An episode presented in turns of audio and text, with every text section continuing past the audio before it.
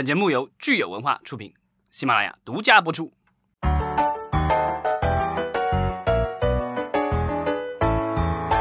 大家好，欢迎收听今天的影视观察，我是石溪，我是九千。对，欢迎回来我们的综艺盘点。这一期节目呢，我们为大家展望一下二零二零年，尤其是第一季度哈，有哪些有趣、有意思的综艺节目。嗯，对，在去说具体的综艺节目之前，我们可以先去关注一下各个平台的跨年晚会以及即将到来的。呃，小年夜晚会和春晚，没错。其实说到今年的跨年晚会，我相信大家已经都知道了哈，就是这个 B 站的晚会是刷爆朋友圈。对，包括呃，其实我自己在那个晚上是开了好几台机器，是看不同的平台的晚会，但是真正呃花时间最多的还是在 B 站的晚会上。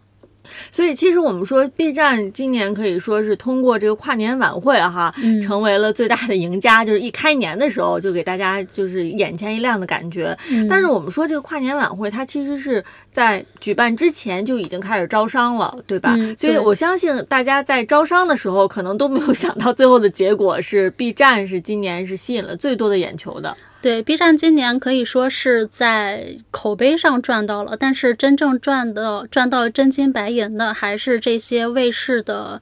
跨年晚会包括罗振宇的知识跨年，是我们说跨年晚会其实也是由来已久的一个传统了。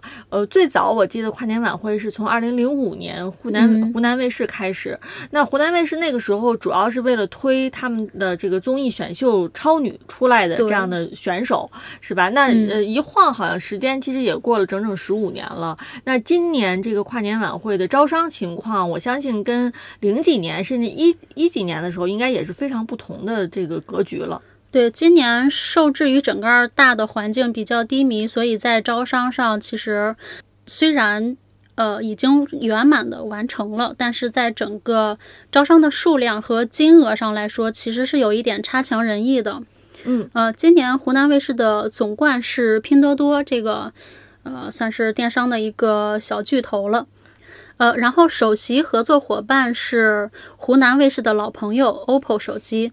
嗯，这个首席合作伙伴跟冠名到底是本质上的区别是什么？本质上的区别就是总冠名我是可以，比如说欢迎大家收收看由拼多多冠名的这个湖南卫视这个跨年晚会。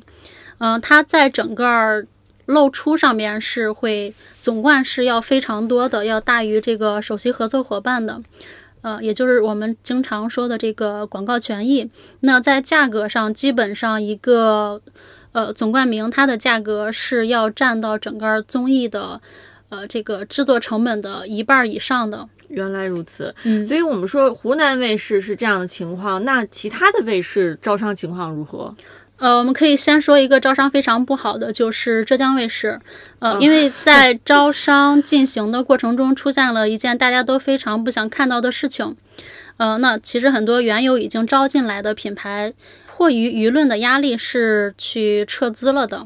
所以看起来，我们之前说的这个高以翔事件，对浙江卫视的这个打击还是相当深远的。对，呃，然后东方卫视今年的冠名商是快手。江苏卫视跨年的这个赞助商和去年一样是抖音。嗯，刚才九千提到的这个罗振宇的知识跨年，它是深圳卫视的。对，它的播出平台是在深圳卫视，制作还是因为呃，因为罗振宇之前就是央视出身，呃，所以在内容制作上是有一定的实力的。嗯，那在整个的招商，呃，招商的个数量上来说，我们可以断定。呃，罗振宇的知识跨年是招商数量和质量最高的。之前罗胖就被大家诟病说去贩卖焦虑，那他自己也有了有他自己的回应，说就我合法赚钱，我是不会在意这些说法的。综艺招商最后不得不也就是说拿这个真金白银的这个数量来说话了哈。对，呃，其实现在品牌也越来越精明了，已经跳过了很早之前的，我就把。把真金白银砸出来，这样，呃，更多的还是会考虑到投资回报。那在今年罗振宇的知识跨年里边，经典有机奶作为时间的朋友推出了限量款的主题包装产品。嗯，呃，这个不知道我们听众朋友有没有去买到这个经典有机奶的主题包装？对对，如果有这个逻辑思维会员的话，呃，可以去尝试一下。是，然后跟我们分享一下，看看这个奶的味道是不是 跟普通包装不一样？就是看有没有说喝了这个奶之后，是不是你的焦虑感会下降一些。没错，呃，然后跨年说完了之后，我们可以去再来聚焦即将到来的小年夜晚会和春晚。对，我觉得跨年其实基本上已经尘埃落定了，各家的嗯成绩也都一目了然了。那对于这个小年夜和春晚，九千你这边有什么期待？呃，今年的小年夜晚会，目前来看官宣的只有湖南卫视一家，也是在十八号的晚上七点半现场直播。呃，明星云集，包括老中青三代，像腾格尔、凤凰传奇，然后蔡徐坤。其实我非常期待，如果腾格尔跟蔡徐坤合唱一曲，会是、是不是可以霸占整个热搜？这个倒是给他们出了一个很好的主意哈。嗯，对。然后像今年的央视春晚，呃，央视春晚它的内容基本上大家看了二十多年，内容我就不再赘述了。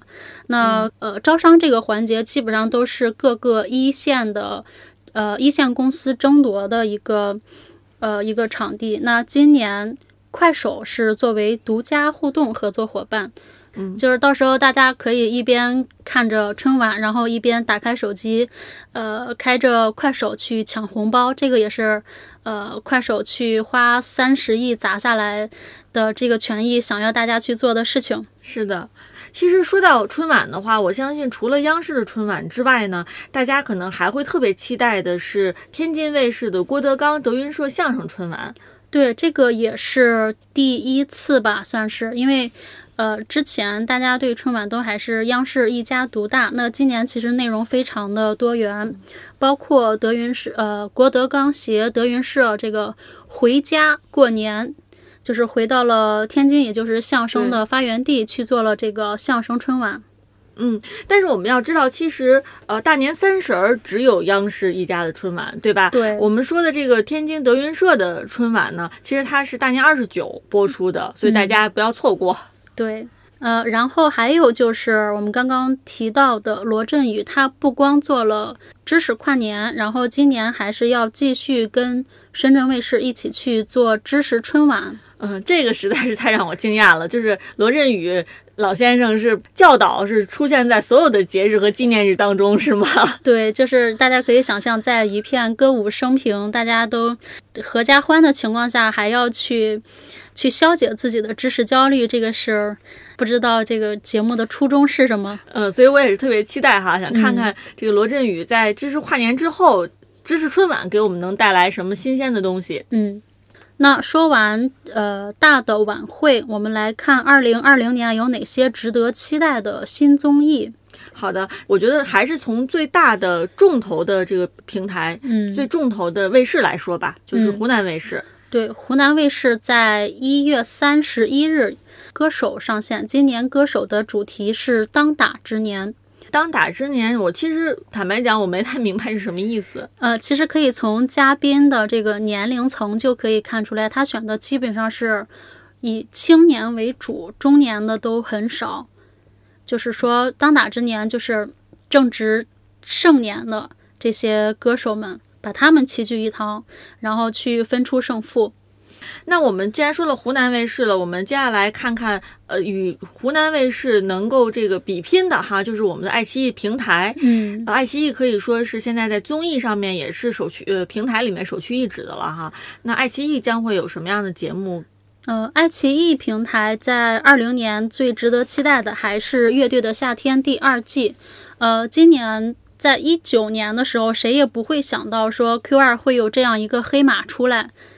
第一季结束之后，就有很多节目的粉丝去在这个节目的微博下边去评论说，希望第二季可以请到哪些哪些哪些，就是这个这个人他自己非常喜欢的一些乐队。对我们看完了这个湖南卫视和爱奇艺，可以说是在综艺里面是最最重头的哈、两个嗯渠道之外呢，呃我们接下来可以按类别来看一看有哪些值得期待的综艺。对，呃，二零年还是会有一些所谓的宗恩代继续，但是也有一些新的新的内容出来，比如说音乐综艺里边，像呃天赐的声音，这个是在浙江品浙江卫视，是他的嘉宾阵容也是挺强大的哈，包括这个王菲、华晨宇，这个导演是吴彤，是浙江卫视里边比较资历比较深的一个导演，虽然也比较年轻。但是做内容也是做了很多年，所以这个节目大家还是可以期待一下。除了音乐类之外呢，我们说喜剧类的也是有值得可以值得期待的节目。对，像喜剧类的基本上是东方卫视，像东方卫视做了很多做了很多季的《欢乐喜剧人》《欢乐总动员》。那在今年，东方卫视有一档新的叫《喜剧有新人》，是影视喜剧竞演节目。对他的嘉宾阵容啊，真的是还是非常强大哈，有这个徐峥、沈腾、贾玲、贾玲、贾玲终于又出来了，是对。然后节目的类型呢是将，比如呃，将最近比较热播的，比如说《亲爱的、热爱的》《还珠格格》呃《甄嬛传》《小欢喜》等热播剧改成喜剧舞台。嗯，这个其实节目形式还是非常新颖的。对。呃，喜剧有新人，在去年有一档叫做《相声有新人》，是给相声给相声界推出了很多新人。不知道今年的这个喜剧有新人会不会呃冲破这个德云社一家独大的局面，去给整个喜剧去贡献一些新人出来？对，其实说到德云社的话，我我们就不得不提德云社也有一档节目叫《德云共笑社》。对，这个是传了很久的德云社自己的团综。当然，这个嘉宾阵容就是一票 德云社的各位大咖哈。这个说是团综，就是揭秘德云社新生代如何跟师傅学习、如何生活的团综节目。可以，大家可以在里边看到传统与潮流融合的新观感。嗯，那我们说完了喜剧类的话呢，还有美食类也是大家特别关注的。对，呃，每一季度都会不同平台都会推出美食类的节目。呃，一个是因为它的观看门槛非常低，第二个也是最重要的原因，就是这种美食类的节目是非常好招商的。是，包括我们看啊，美食类里面可能最受瞩目的是湖南卫视的《先厨一百》。对，这个你邀嘉宾是林树威，也就是去年中餐厅的那位主厨。呃，节目的形式就是一百位先厨新手学艺，明星大厨打擂，十八般武艺无门槛教学。嗯，还有一档是东方卫视的《亲爱的来吃饭》，呃，这个是明星去走街串巷寻找极致美味，推杯换盏，畅谈人畅谈人生百态。这个节目形式其实并没有那么新颖了，只不过是靠了这几位流量来去撑。嗯，对，然后不知道这个节目。真正播出来的时候是什么效果？嗯，我不知道是不是因为有了李现和杨紫这个组合，所以这档节目叫《亲爱的来吃饭》。对，可能是，还不如叫《亲爱的热爱吃饭》呢。然后我知道，其实还有一档节目叫《未知的餐桌》哈，这档节目是哪个平台播啊？哦，这一档节目是爱奇艺。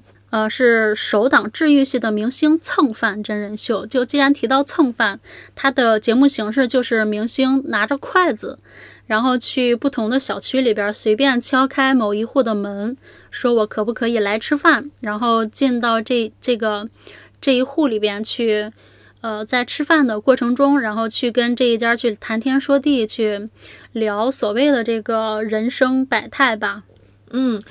那其实二零年呢，还有一个大事件就是我们的这个冬季奥运会，所以呢，今年呢也是有很多的体育综艺值得我们期待的。嗯，对，比如说像湖南卫视的《热闹少年》，这个是陈新宇的团队，呃，陈新宇的团队也是这个呃中餐厅的这个制作方。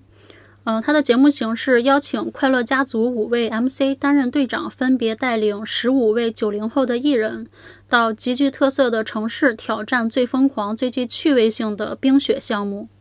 我们刚才说的所有这些类别哈，其实之前呃，大家它都是有一定的市场积累，包括我们说的体育类的呀、美食类的、音乐类的。嗯，那二零二零年还有哪些是这个新品类，就是不是我们传统说的这些题材呢？对，有一个叫做《乘风破浪的姐姐们》是芒果 TV 要播的。呃，它是讲的超过三十岁的娱乐圈的小姐姐们将生活在一栋大房子里，挑战梦想舞台，最终组成女团出道。也就是说，因为之前我们对女团的定义，也就是年轻靓丽，基本上是在十六七八左右。但是现在我们去做的这个女团是三十加的小姐姐们，嗯，拓宽这个受众面儿。对，想要去打熟女的这这个圈层。没错，嗯，然后我们看这个嘉宾阵容你邀的有 Angelababy，呃，张雨绮、杨幂、王心凌、秦岚和张子萱，这些应该都是已经过了三十的，对，吧？就是熟女明星，对，就是在这个行业里边有有了一定的观众基础，然后以业务能力呢，呃，有一些是被大家认可的。对，如果说到这个综艺的创新新品类，呃，北京卫视有一个叫《人面桃花》的节目，也有一定的创新性吧？对，这个是我自己期待了很久的这种谍战类的。呃，那这档节目是由柳云龙团队带队，呃，你邀你邀请杨幂、王千源、陈道明、陈宝国、段奕宏、朱亚文、江疏影等明星。以谍战为载体，通过近代、现代的谍战故事，讲述爱情、亲情以及人面桃花下不为人知的凄美爱情。这个其实我觉得大家可能要看到节目哈，才能具体知道这个节目到底是怎么回事。因为这个节目简介好像是说的是比较抽象的。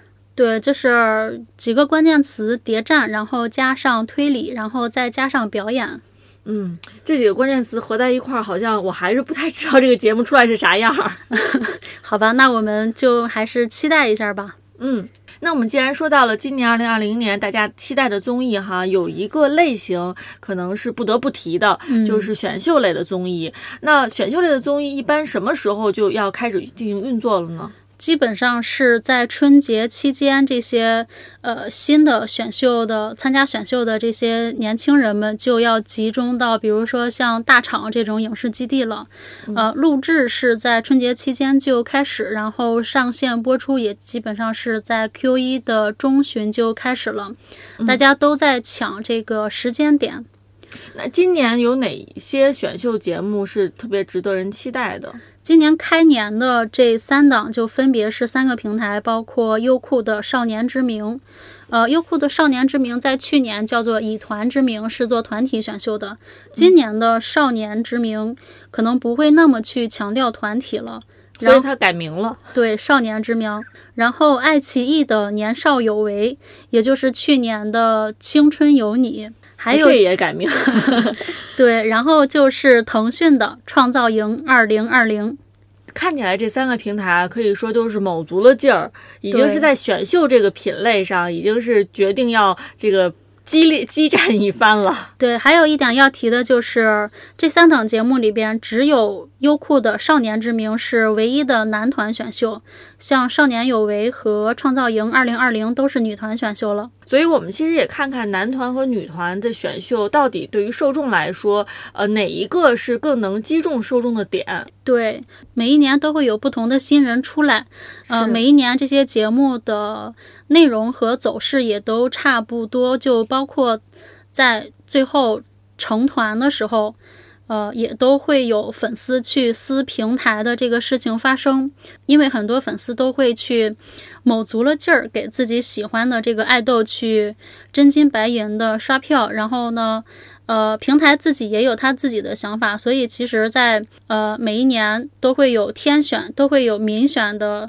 冠军和俄选和这个平台选的冠军，呃，大家是会有不同的意见的。当然，最后胳膊拧不过大腿，还是会有以平台的这个选出来的这些人为主。嗯，所以其实每一年我们这个选秀都是有同样的热点和爆点出来。当然，我们已经进入了二十一世纪的二十年代了，不知道今年哈这些综艺节目有哪一个能真正吸引大家的目光，成为今年的大爆款？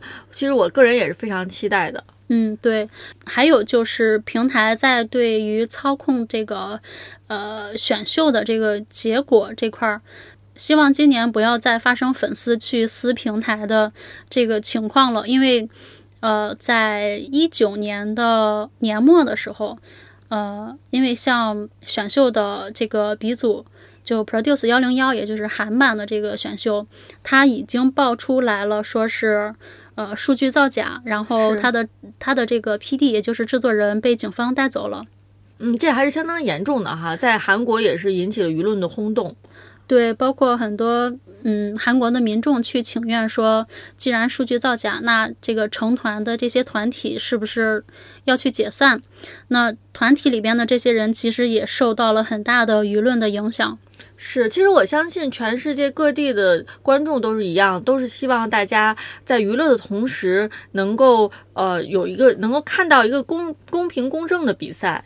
呃，所以其实，在整个的这个选秀的节目来说，虽然选择的是几个人出道，但其实背后的是每一代的年轻人他们的娱乐梦想，以及他们想要去打造的这个娱乐明星。所以，希望平台不要因为某些原因去去去去扼杀这些年轻人的梦想吧。这也是我们对于今年二零二零年综艺节目的一个期待。嗯，对，那呃，我觉得大家听了我们节目，如果你对哪档综艺呃有特别的兴趣的话呢，可以给我们留言。呃，到时候今年呢，我们每个季度也会专门花时间来跟大家一起分享有意思的综艺节目。嗯，好，那谢谢大家收听。拜拜。